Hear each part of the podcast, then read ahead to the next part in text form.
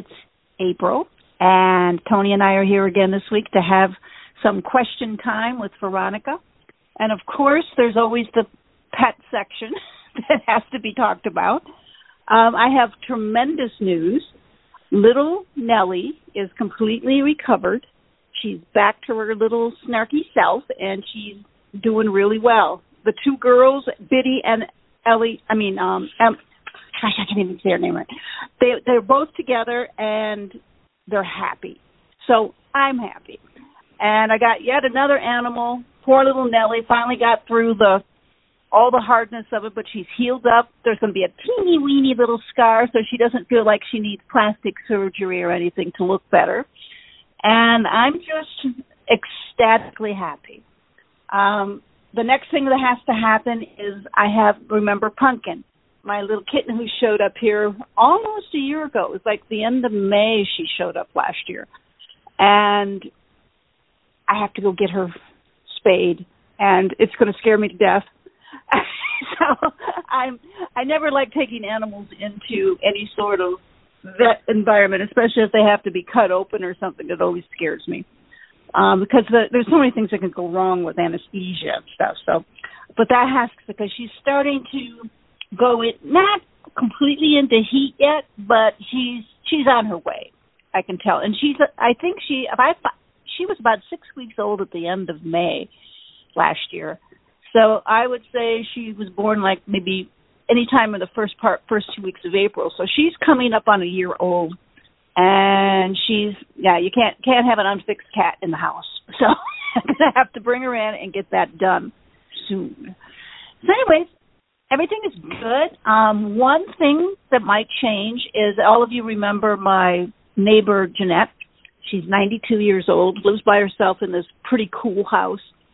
Um, she's starting to, uh, we'll say, deteriorate a bit. Her daughter has come down from Idaho and is trying to talk her into going into assisted living, which isn't going well. But if that does happen, and I think probably in the next six months or so it will happen, I'll be taking on her dog Peppy. Um, who it's going to be a problem because he, they are so bonded. This dog follows her like a shadow. He looks at her adoringly. Now he likes me, but he loves her. So I'm going to have to figure out something where if she's in a place where she can't see him, I'll have to bring her here to talk to. I don't know. I'll have to figure something out because this is like separating a long married couple. She's had him, I think, for about he was dumped on La Tuna Canyon Road um about 10 years ago. And we get a lot of dog dumping because we're out out in the country a bit. And she found him on the road and brought him in and he's been with her ever since and he just adores her. Um his little friend Valentina as you remember passed away last um Mother's Day so I might be taking him on. I'm hoping not. I'm hoping that maybe she can get um her daughter can get somebody to come live with her there or come in every day to take care of her so she can still be with her dog. But anyways, how is everything, Miss Tony, over there in Maine?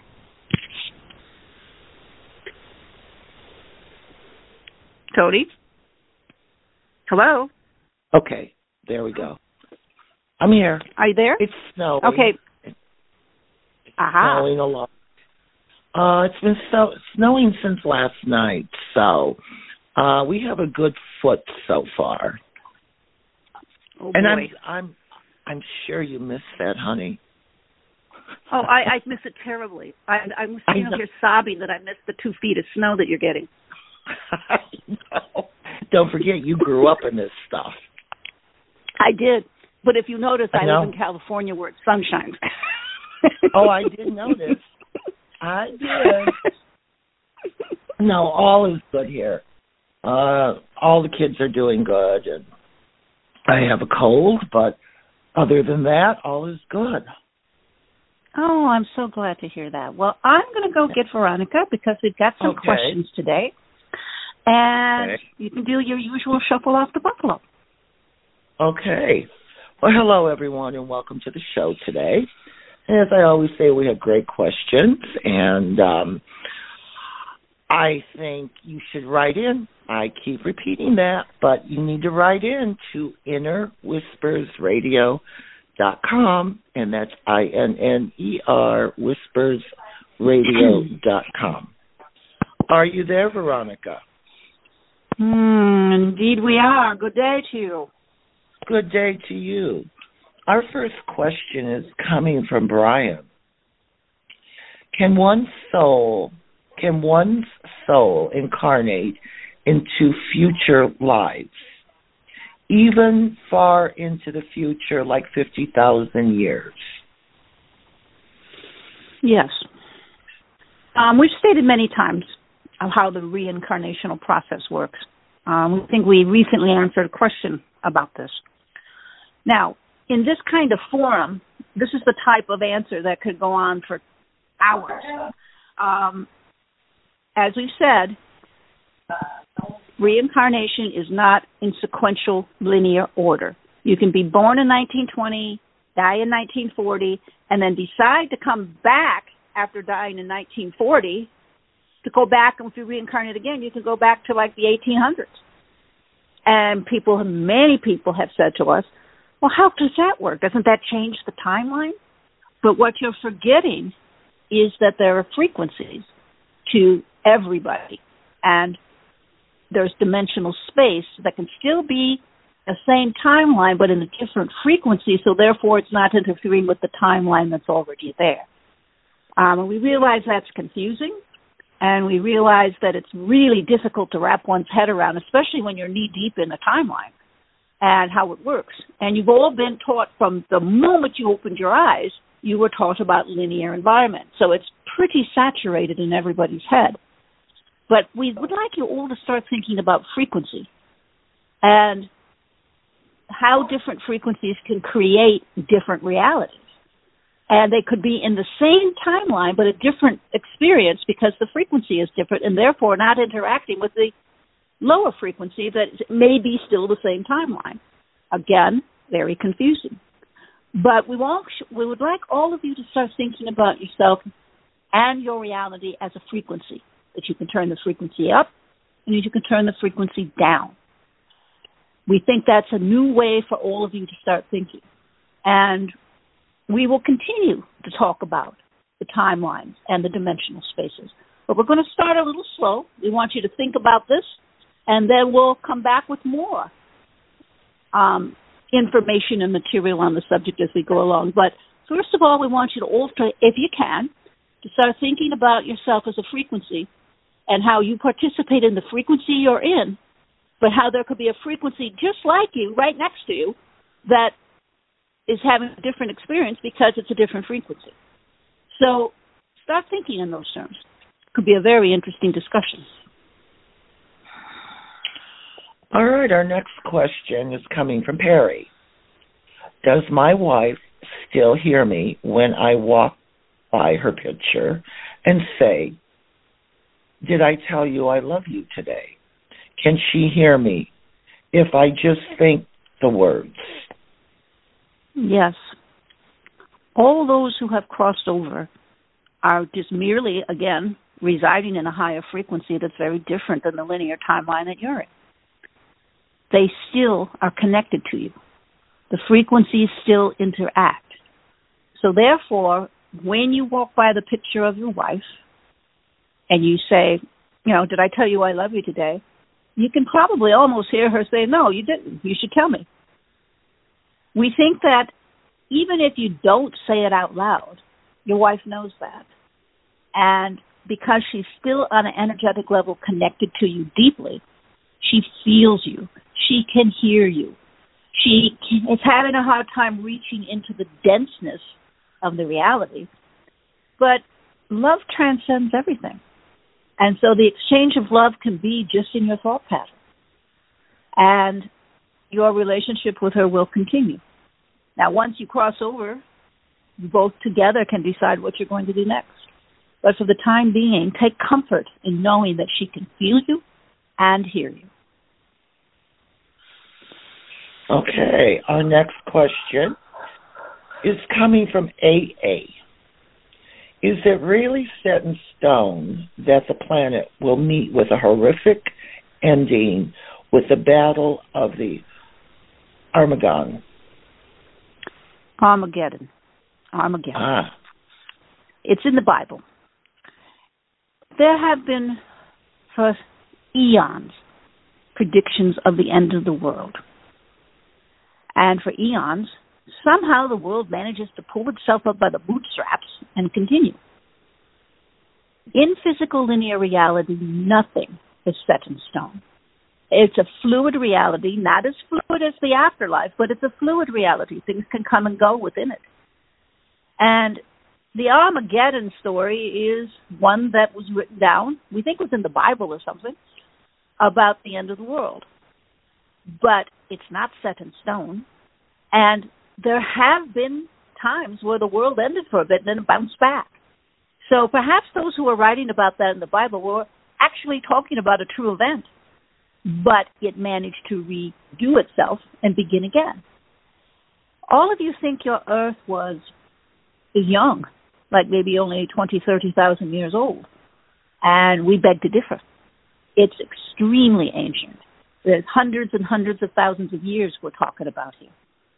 So, and it's still here. So we think that understand that your reality is fluid and that through the thought process and through the goodness in the hearts of those incarnate upon it, things that were sort of put in place to happen that might be negative don't necessarily have success with pulling that off. So we think all of you should start thinking a little differently that even with all the stuff that goes on in your reality, that nothing is set in stone. That it can be altered, it can be reversed, it can be lifted up to a higher frequency if necessary. So, no, there is no set in stone moment on Armageddon. Okay, our next question Does hell really exist? It is not a location. In fact, it was created. Well, think back in earlier times where there was those who were very advanced, and then there were the, there were individuals that weren't as advanced, and there were people who misbehaved. Those that were in power in different time frames wanted to create an atmosphere to keep people behaving well, not not behaving like barbarians, but be, to behave like a civilized human being. It was taught on a mass level. Kind of that in itself is barbaric. They used to burn people at the stake. All of you know that. And if you ever watch somebody burn to death, it is a horrific display. It's painful, it's horrible, and we think rather scarring. In medieval times, in the Dark Ages, they would take people would take their children to go see executions, so that they would know what would happen to them if they misbehaved. Now, to burn forever, when you watch somebody burn, you go, "Oh my God, is it over yet?" You know, and to watch someone burn forever is a space that was created by those who were in power to scare people into behaving after the execution was over. That they could burn in hell forever if they continued in their bad ways. And it was likely that even the ones you saw burned to death at the stake was continuing to suffer. Now, imagine the psychological impact of that. So Hell was created for those who were misbehaving, that you would burn forever. And having seen it happen, you know how horrific that was. It was used as a tool to control people. Then you have heaven, where people say, well, it's, you know, pearly gates, it's the clouds, you go up, there's angels, they're singing, there's harps. No. Heaven is a space where you are at peace, where you are connected in love, where you are touching upon the energies of those who resonate with you well. Now, in your thoughts, you can create it to be anything you want, but it is a peaceful environment, and the attributes of it are created in the mind of the beholder. And that is a heavenly space. It's not linear, and we've said this a thousand times too. When you move into the afterlife, it's not a linear experience anymore. There's no timeline. So, hell, as it's defined in your culture, does not exist. But a separation from the higher frequency and a separation from those you love, if you have done some very horrible things, that separation does exist. And that can be a very negative experience for some. And perhaps propel them, even in the afterlife, to come back and do a better job of it the next time or clean up any sort of negativity that they left behind them during their walk through the earth. So, no, don't make heaven and hell a linear event. Make it an eternal, energetic event that is created by personal thought. That would, we think, alleviate a lot of the confusion around it. So, start thinking well. And you don't have to burn in hell. That is not a place that you go to. Doesn't happen.